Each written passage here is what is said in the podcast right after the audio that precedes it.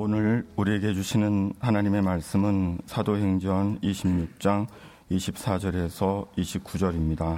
바울이 이같이 변명함에 베스토가 크게 소리내어 이르되 바울아 내가 미쳤도다 내 많은 학문이 너를 미치게 한다 하니 바울이 이르되 베스토 각하여 내가 미친 것이 아니요 참되고 온전한 말을 하나이다 왕께서는 이 일을 아시기로 내가 왕께 담대히 말하노니 이 일에 하나라도 아시지 못함이 없는 줄 믿나이다. 이 일은 한쪽 구석에서 행한 것이 아니니이다. 아그리빠 왕이여 선지자를 믿으시나이까 믿으시는 줄 아나이다. 아그리빠가 바울에게 이르되 내가 적은 말로 나를 권하여 그리스도인이 되게 하려 하는도다.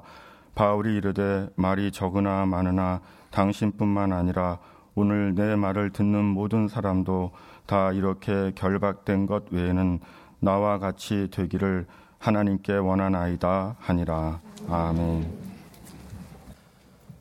우리는 지난 12주간에 걸쳐서 아그리파 왕의 요청으로 베스도 총독이 개최했던 청문회장에서 바울이 행한 자기 변증에 대해 살펴보았습니다. 바울에게 자기 변증은 예수님을 증언하는 것이었습니다. 바울은 예수님께서 고난당해 죽으셨다가 3일 만에 다시 살아나신 메시아라고 증언했습니다.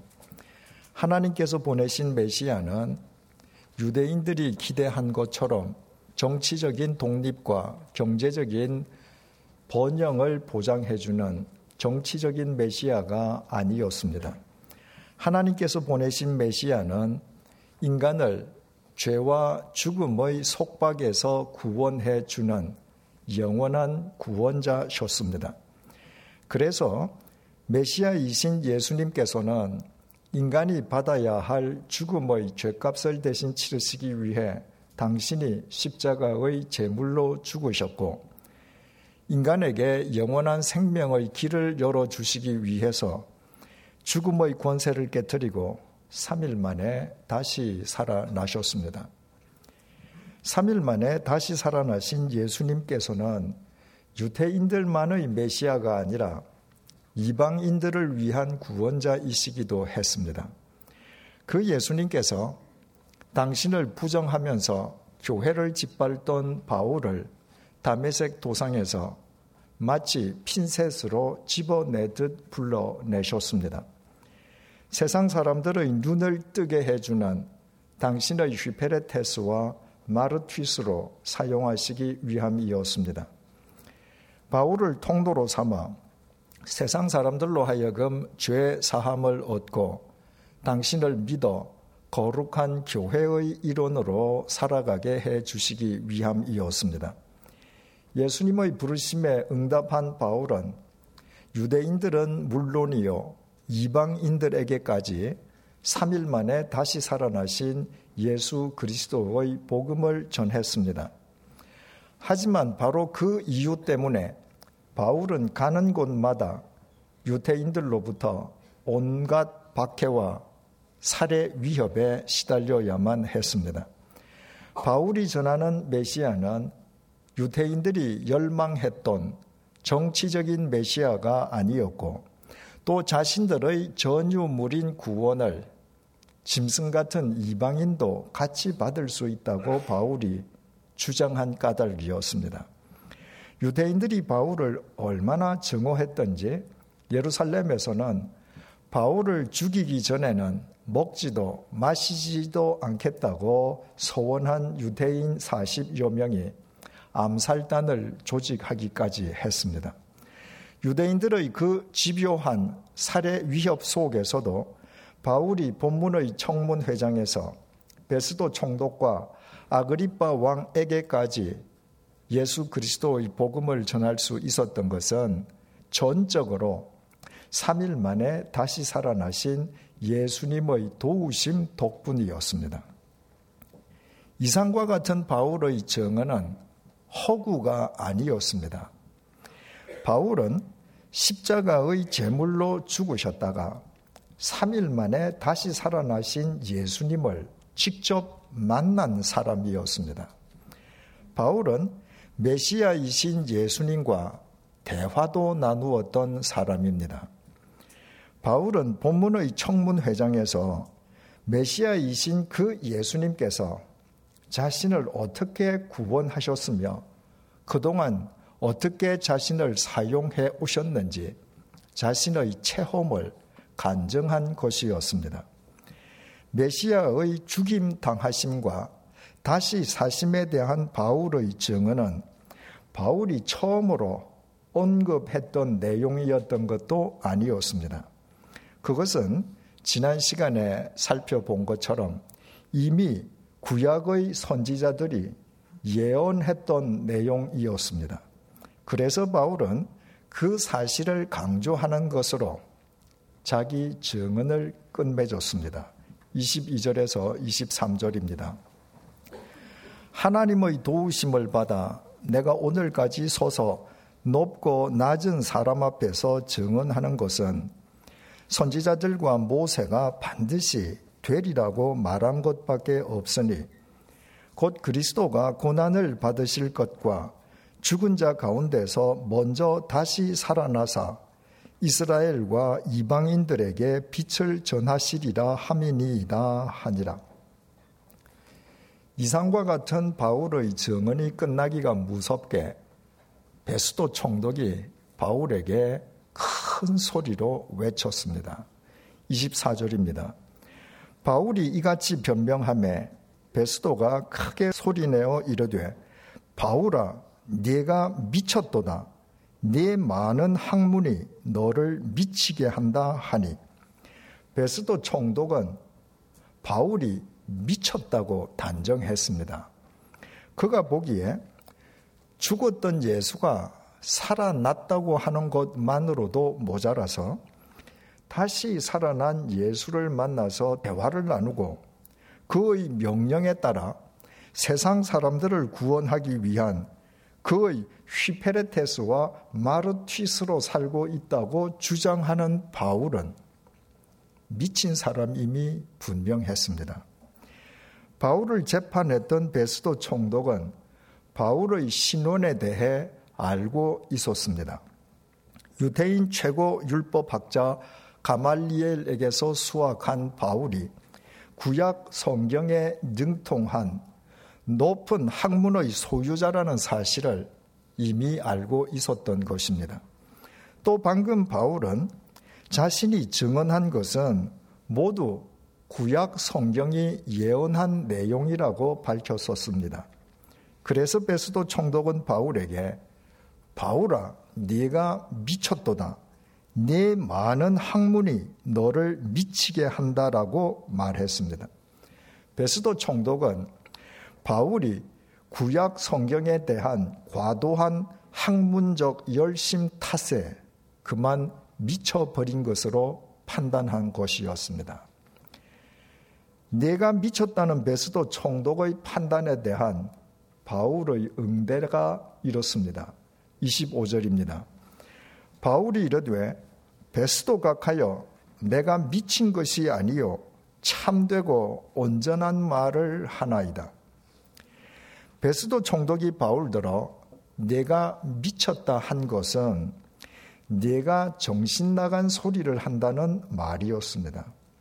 이에 대해 바울은 자신의 말은 참되고 온전하다고 대답했습니다. 자신이 미치거나 정신 나간 소리를 하는 것이 아니라는 말이었습니다. 우리말 하나이다라고 번역된 헬라어 동사 아포프허 댕고마이는 선언하다는 의미이기도 합니다. 자신이 미치거나 정신 나간 소리를 횡설수설하고 있는 것이 아니라 참되고 온전한 말을 지금 명확하게 하고 있다는 말이었습니다. 바울의 대답은 본문 26절로 이어집니다. 왕께서는 이 일을 아시기로 내가 왕께 담대히 말하노니 이 일에 하나라도 아시지 못함이 없는 줄 믿나이다. 이 일은 한쪽 구석에서 행한 것이 아니니이다. 우리 성경으로는 바울의 이 말이 언뜻 아그리파 왕에게 한 말인 것처럼 보여집니다. 그러나 헬라어 원문에 의하면 바울은 이 말을 베스도 총독에게 했습니다. 원문의 의미를 우리말로 보다 상세하게 옮기면 바울은 베스도 총독에게 이렇게 말했습니다. 아그리파 왕께서도 이 일에 대해 알고 계시기에 내가 그에게 거리낌 없이 말씀드린 것입니다. 나는 그가 이 일 가운데 무엇 하나 모르는 것이 없음을 확신하고 있습니다. 왜냐하면 이 일은 어느 구석에서 은밀하게 일어난 일이 아니기 때문입니다. 본문의 청문회는 신임 총독 베스도를 방문한 아그리파 왕이 바울의 진술을 들어보기 위해 베스도 총독에게 요청함으로써 개최되지 않았습니까? 그래서 청문회가 시작될 때 아그리파 왕은 이 장의 일절을 통해 너를 위하여 말하기를 네게 허락하노라고 선포하였고 바울은 아그리파 왕의 이름을 부르며 23절의 내용에 이르기까지 계속해서 아그리파 왕의 얼굴을 쳐다보면서 예수님을 증언했습니다. 바울은 베스도 총독에게 그 사실을 강조하면서 자신이 아그리파 왕에게 그렇듯 그리낌 없이 예수님의 죽임 당하심과 다시 사심에 대해 증언한 것은 그가 그 모든 사실에 대해 이미 알고 있기 때문이라고 말한 것이었습니다. 바울은 예수님의 죽임 당하심과 다시 사심에 대해 아그리파 왕이 모르는 것이 없다고 확신하고 있었습니다. 그것은 아무도 모르는 곳에서 은밀하게 일어났던 일이 아니라 하나님의 거룩한 성전의 소재지이자 유태인들의 신앙과 삶의 중심지인 예루살렘에서 공개적으로 일어난 일이었습니다.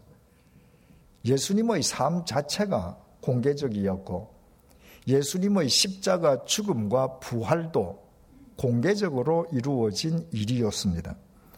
그러므로 대제사장의 임명권자인 동시에 예루살렘 성전의 공식적인 보호자였던 아그리파 왕이 그 예수님에 대한 보고를 받지 못했을 리가 없었습니다. 바울은 그 사실을 지적하면서 아그리파 왕도 이미 알고 있는 사실을 밝힌 자신의 증언 내용은 미친 소리가 아니라 참되고 온전한 말이라고 강조했던 것입니다. 그리고 바울은 다시 아그리파 왕에게 말했습니다. 27절입니다. 아그리파 왕이여 선지자를 믿으시나이까 믿으시는 줄 아나이다. 본문의 아그리파 왕은 정확하게 말하자면 헤롯 대왕의 손자 아그리파 2세입니다. 헤롯 대왕은 본래 이방인인 이두메인이었는데도 로마 제국의 비호로 유태인의 왕좌에 올라 헤롯 왕조를 창시했습니다.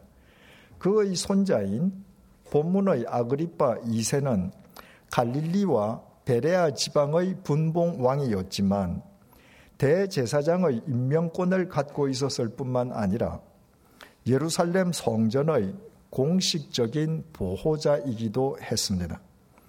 이와 같은 그의 직책상 그는 이두메인의 후손이면서도 구약 성경의 내용을 잘 알고 있었습니다. 그 아그리파 왕에게 바울이 선지자를 믿으십니까? 하고 물은 것입니다. 아그리파 왕은 그의 직책상 선지자를 믿는다라고 대답해야만 했습니다. 하지만 그는 선뜻 그렇게 대답하지 못했습니다. 만약 선지자를 믿는다고 대답한다면 그것은 선지자들이 예언한 메시아가 곧 예수라는 바울의 증언을 공개적으로 시인하는 꼴이 되는 셈이었기 때문입니다. 그것은 예수를 부정하는 유태인과 맞서야 하는 것을 의미했습니다. 그렇다고 아그리파 왕이 선지자를 믿지 않는다고 부정하지도 못했습니다. 구약 성경의 선지자를 믿지 않는다고 부정하는 것 역시 선지자를 믿는 유태인들과 척을 져야 하는 일이었습니다. 선지자를 믿느냐는 바울의 질문한 아그리파 왕을 그렇게 진퇴양난의 궁지로 몰아넣을 수 있는 질문이었습니다. 하지만 아그리파 왕이 궁지에 빠지지 않도록 해준 사람도 바울이었습니다. 바울이 선지자를 믿으시나이까? 라는 질문에 믿으시는 줄 아나이다 라는 말을 덧붙여 아그리파 왕이 자신의 질문에 직접 대답하지 않아도 좋도록 길을 터주었기 때문입니다. 바울이 아그리파 왕에게 그렇게 말한 것은 당신이 알고 있는 구약 성경의 선지자들이 예언했던 메시아, 곧 예수님을 믿어야 한다는 당부였습니다. 바울의 그 의도를 간파한 아그리파 왕이 즉각 반응을 보였습니다. 28절입니다. 아그리빠가 바울에게 이르되 내가 적은 말로 나를 권하여 그리스도인이 되게 하려 하는도다. 우리말로 적은 말이라고 번역된 헬라어 엔 올리고는 짧은 시간 안에 라고도 번역될 수 있습니다. 내가 적은 말로 혹은 짧은 시간 안에 나를 권하여 그리스도인이 되게 하려 한다는 아그리파 왕의 말은 바울의 당부에 대한 공감의 표시인지 아니면 냉소적인 거부의 말인지 분간하기가 어렵습니다. 아그리파 왕은 유태인이 아닌 이방인 이두메인으로서 예수 그리스도를 시인하는 측이든 반대로 부정하는 측이든 그 어느 측으로부터도 책을 잡히지 않기 위해 노회하게 말을 한 것입니다. 노회한 정치인다운 수사법이었습니다. 하지만 구원은 노회한 수사법으로 얻는 것이 아니라 믿음의 고백과 그 실천으로 얻는 것입니다. 그래서 바울이 이렇게 결론을 내립니다. 그 청문회장에서 마지막 결론을 내린 사람은 베스도 총독도 아그리파 왕도 아닌 바울이었던 것입니다. 29절입니다. 바울이 이르되 말이 적으나 많으나 당신뿐만 아니라 오늘 내 말을 듣는 모든 사람도 다 이렇게 결박된 것 외에는 나와 같이 되기를 하나님께 원하나이다 하니라. 바울은 아그리파 왕을 포함하여 그 청문 회장에 앉아 있는 모든 사람들이 이렇게 결박된 것 외에는 나와 같이 되기를 하나님께 원하나이다라고 결론을 맺었습니다. 우리말 원하나이다라고 번역된 헬라어 동사 유코마이는 기도한다는 의미입니다. 바울은 그 청문회장의 사람들이 모두 자신이 결박당한 것 외에는 정말 자신처럼 되기를 하나님께 간절히 기도하는 마음으로 그렇게 결론을 내린 것이었습니다. 미쳤다는 것은 정신이 이상하다는 뜻입니다. 다시 말해 비정상적이라는 의미입니다. 베스도 총독이 바울에게 네가 미쳤다고 소리친 것은 그에게 바울이 비정상적으로 보였다는 말입니다. 거기에는 대전제가 깔려 있습니다. 베스도 총독 자기 자신은 정상적이라는 대전제입니다. 바울은 자신은 미치지 않았고 참되고 온전한 말을 한다고 해명했습니다. 자신은 정상적이라는 해명이었습니다. 그리고 청문회장에 모인 사람들에게 모두 자신처럼 되기를 하나님께 기도한다고 결론을 맺었습니다.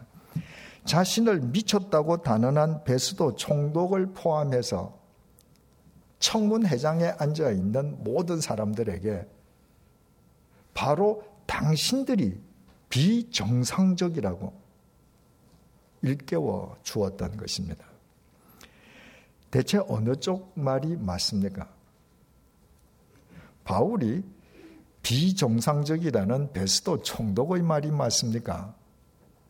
아니면 청문회장에 앉아 있는 사람들이 모두 비정상적이라는 바울의 말이 맞습니까?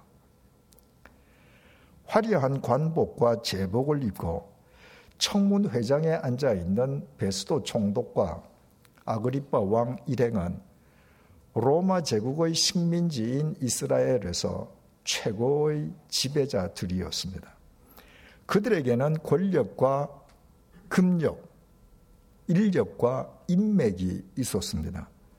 부귀 영화를 누렸고 마음 먹은 것은 무엇이든지 할 수 있었습니다.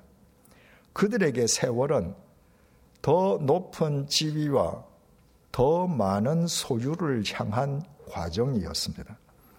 그들에게는 행복의 원천도 기쁨의 기준도 오직 부귀 영화였습니다. 그들 앞에 호출당한 2년 동안이나 투옥당에 있던 바울의 몰골은 거지와 같았습니다. 그와 같은 외관만 보더라도 바울은 상종할 가치조차 없는 인간이 틀림없었습니다. 하지만 희한하게도 그 바울은 자신들 앞에서 조금도 기가 죽거나 주눅들어 하지 않았습니다. 오히려 인간의 죄값을 대신 치르기 위해 죽었다가 3일 만에 다시 살아나신 예수님이 자기를 구원해 주셨다면서 그 예수를 믿어 죄 사함을 얻고 거룩한 교회의 일원이 되어야 한다고 큰 소리를 쳤습니다. 누구보다도 현실적인 그들의 눈에 비친 바울은 전혀 비현실적이고 비정상적인 인간이었습니다. 누구든 정신 나간 사람이 아니라면 그런 은행을 보일 수가 없었습니다. 베스도 총독이 바울에게 내가 미쳤다고 단언한 것은 그들 모두의 생각을 대변한 말이었습니다. 반면에 바울은 예수님의 은혜로 어둠에서 빛으로 사탄의 권세에서 하나님께로 돌아선 사람이었습니다. 진리의 빛으로 하나님의 생명의 빛으로 확실하게 돌아선 뒤에야 그는 출세와 성공을 위해 그토록 열심으로 살아온 자신이 실은 어둠과 사탄의 노예에 지나지 않았다는 사실을 비로소 깨달았습니다. 어둠과 사탄의 속박 속에 살 때에는 그것을 당연하게 여겼을 뿐 자신이 어둠과 사탄의 노예로 자신의 생명을 매일 허망하게 갉아먹고 있다는 사실을 자각조차 하지 못했습니다. 그 바울이 보기에 지금 청문회장에 앉아 있는 사람들은 모두 예전의 자기 자신과 똑같았습니다.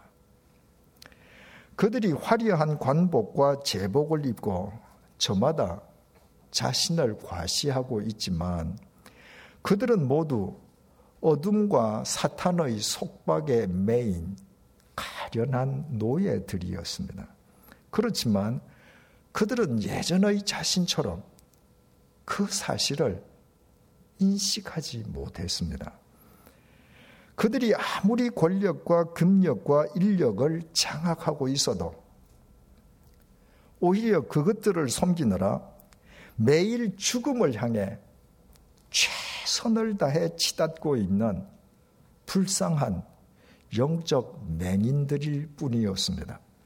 그래서 바울은 그들이 모두 비정상적인 상태에 있음을 일깨워 주면서 자기 자신처럼 3일 만에 다시 살아나신 예수님에 대해 눈을 뜨기를 간절한 마음으로 기도하는 것으로 결론을 내렸던 것입니다.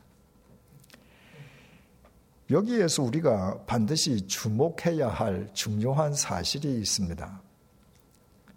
바울은 미쳤다는 소리를 들을 만큼 진짜 그리스도인이었다는 사실입니다.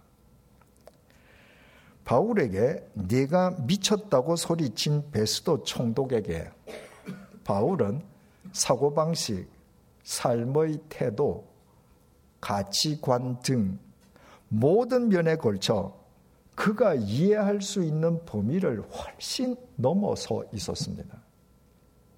오죽하면 그 바울을 비정상적이라고 보았겠습니까? 그러나 그것은 당연한 일이지 않겠습니까? 어둠의 노예로 살면서도 자신이 어둠에 매여 있는 사실을 자각하지도 못하는 사람이 어떻게 빛의 세계에서 살아가고 있는 사람의 사고방식과 삶의 태도와 가치관을 제대로 이해할 수 있겠습니까? 바울의 사고방식과 삶의 태도와 가치관은 세상 사람들과는 그렇게 확연하게 구별되어 있었습니다. 3일 만에 다시 살아나신 예수님으로 인한 바울의 그 구별된 사고방식과 삶의 태도와 가치관이 이 세상의 비정상성을 깨뜨리는 바울의 힘이었습니다.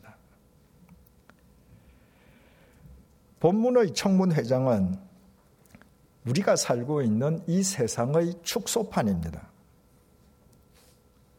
그렇다면 우리 각자는 대체 어느 쪽에 속해 있습니까?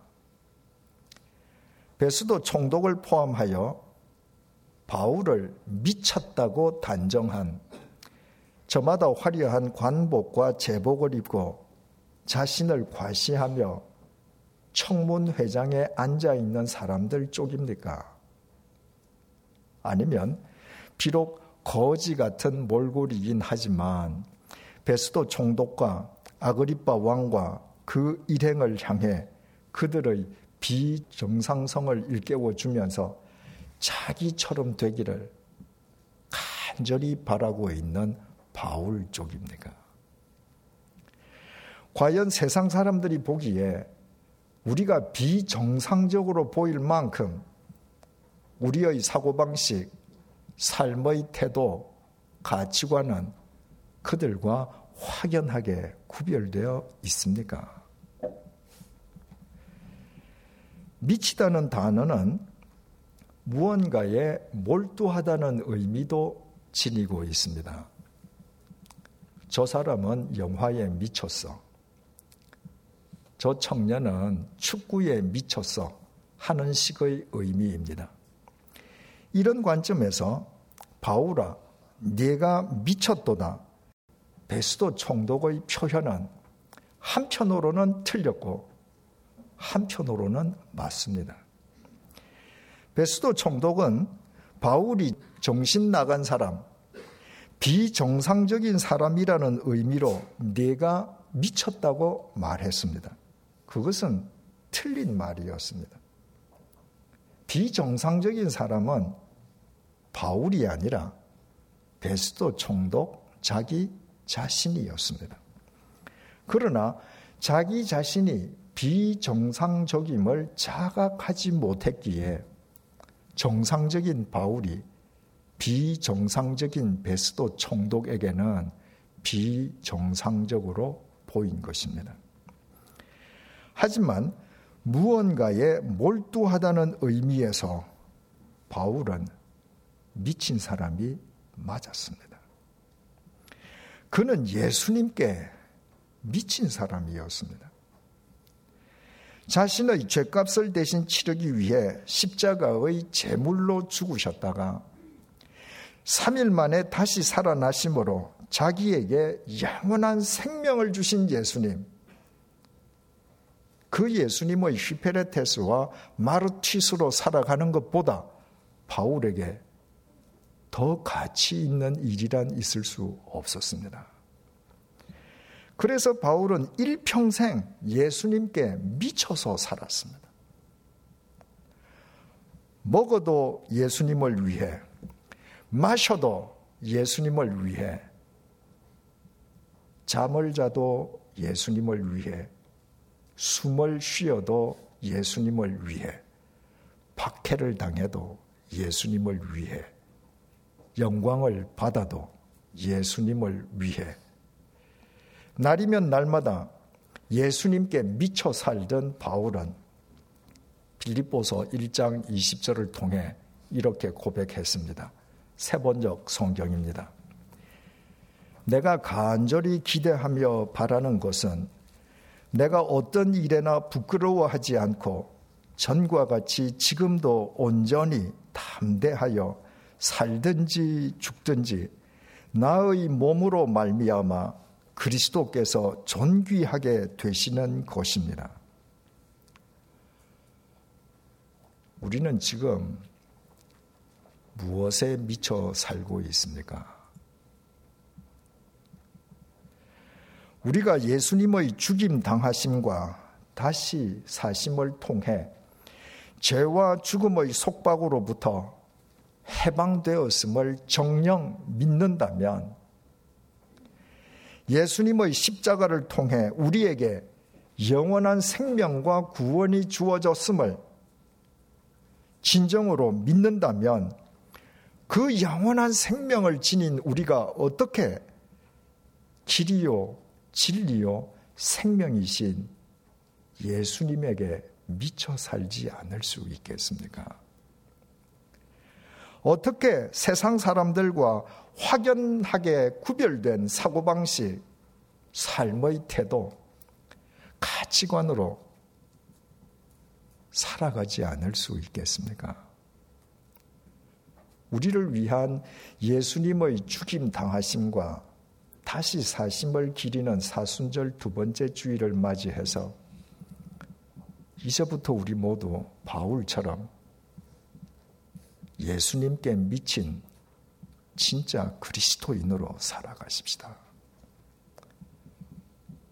먹든지, 굶든지, 일을 하든지, 자든지, 성공하든지, 실패하든지, 건강하든지, 병들든지, 살든지, 죽든지, 우리의 삶을 통해 오직 예수님만 존귀하게 드러나게 하십시다. 길이요 진리요 생명이신 예수님께 미쳐 살아가는 우리의 삶을 통해 이 어지러운 세상의 비정상성이 비로소 깨어지기 시작할 것입니다. 기도하시겠습니다.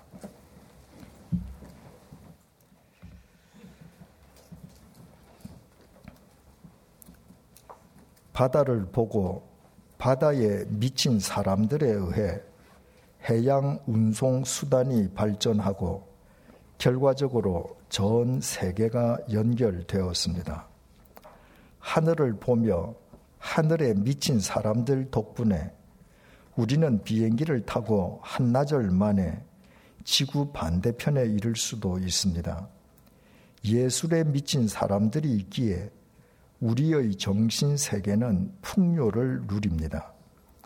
그러나 예수 그리스도의 죽임 당하심과 다시 사심을 통해 새 생명을 얻은 우리는 여전히 세상의 것들에 미쳐 있습니다.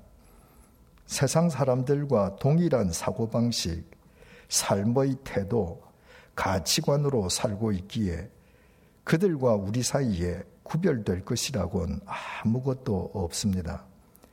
그래서 내가 그리스도인이 되었지만 세상은 커녕 내 삶의 현장조차 전혀 새로워지지 못하고 있습니다. 우리를 구원하시기 위한 예수님의 죽임 당하심과 다시 사심을 묵상하고 기리는 사순절 둘째 주일을 맞이하여 우리 모두 바울처럼 예수님께 미쳐 사는 진짜 그리스도인들이 되게 해 주십시오. 살든지 죽든지 우리의 삶으로 예수님을 존귀하게 하는 삶을 살게 해 주십시오. 세상 사람들과 확연하게 구별된 사고방식, 삶의 태도, 가치관을 지니고 살아가게 해 주십시오. 그리하여 우리의 삶 자체가 생명의 결정체로 연결게 해 주시고 예수님께 미친 우리의 삶으로 인해 이 세상의 비정상성이 깨어져 가게 해 주십시오.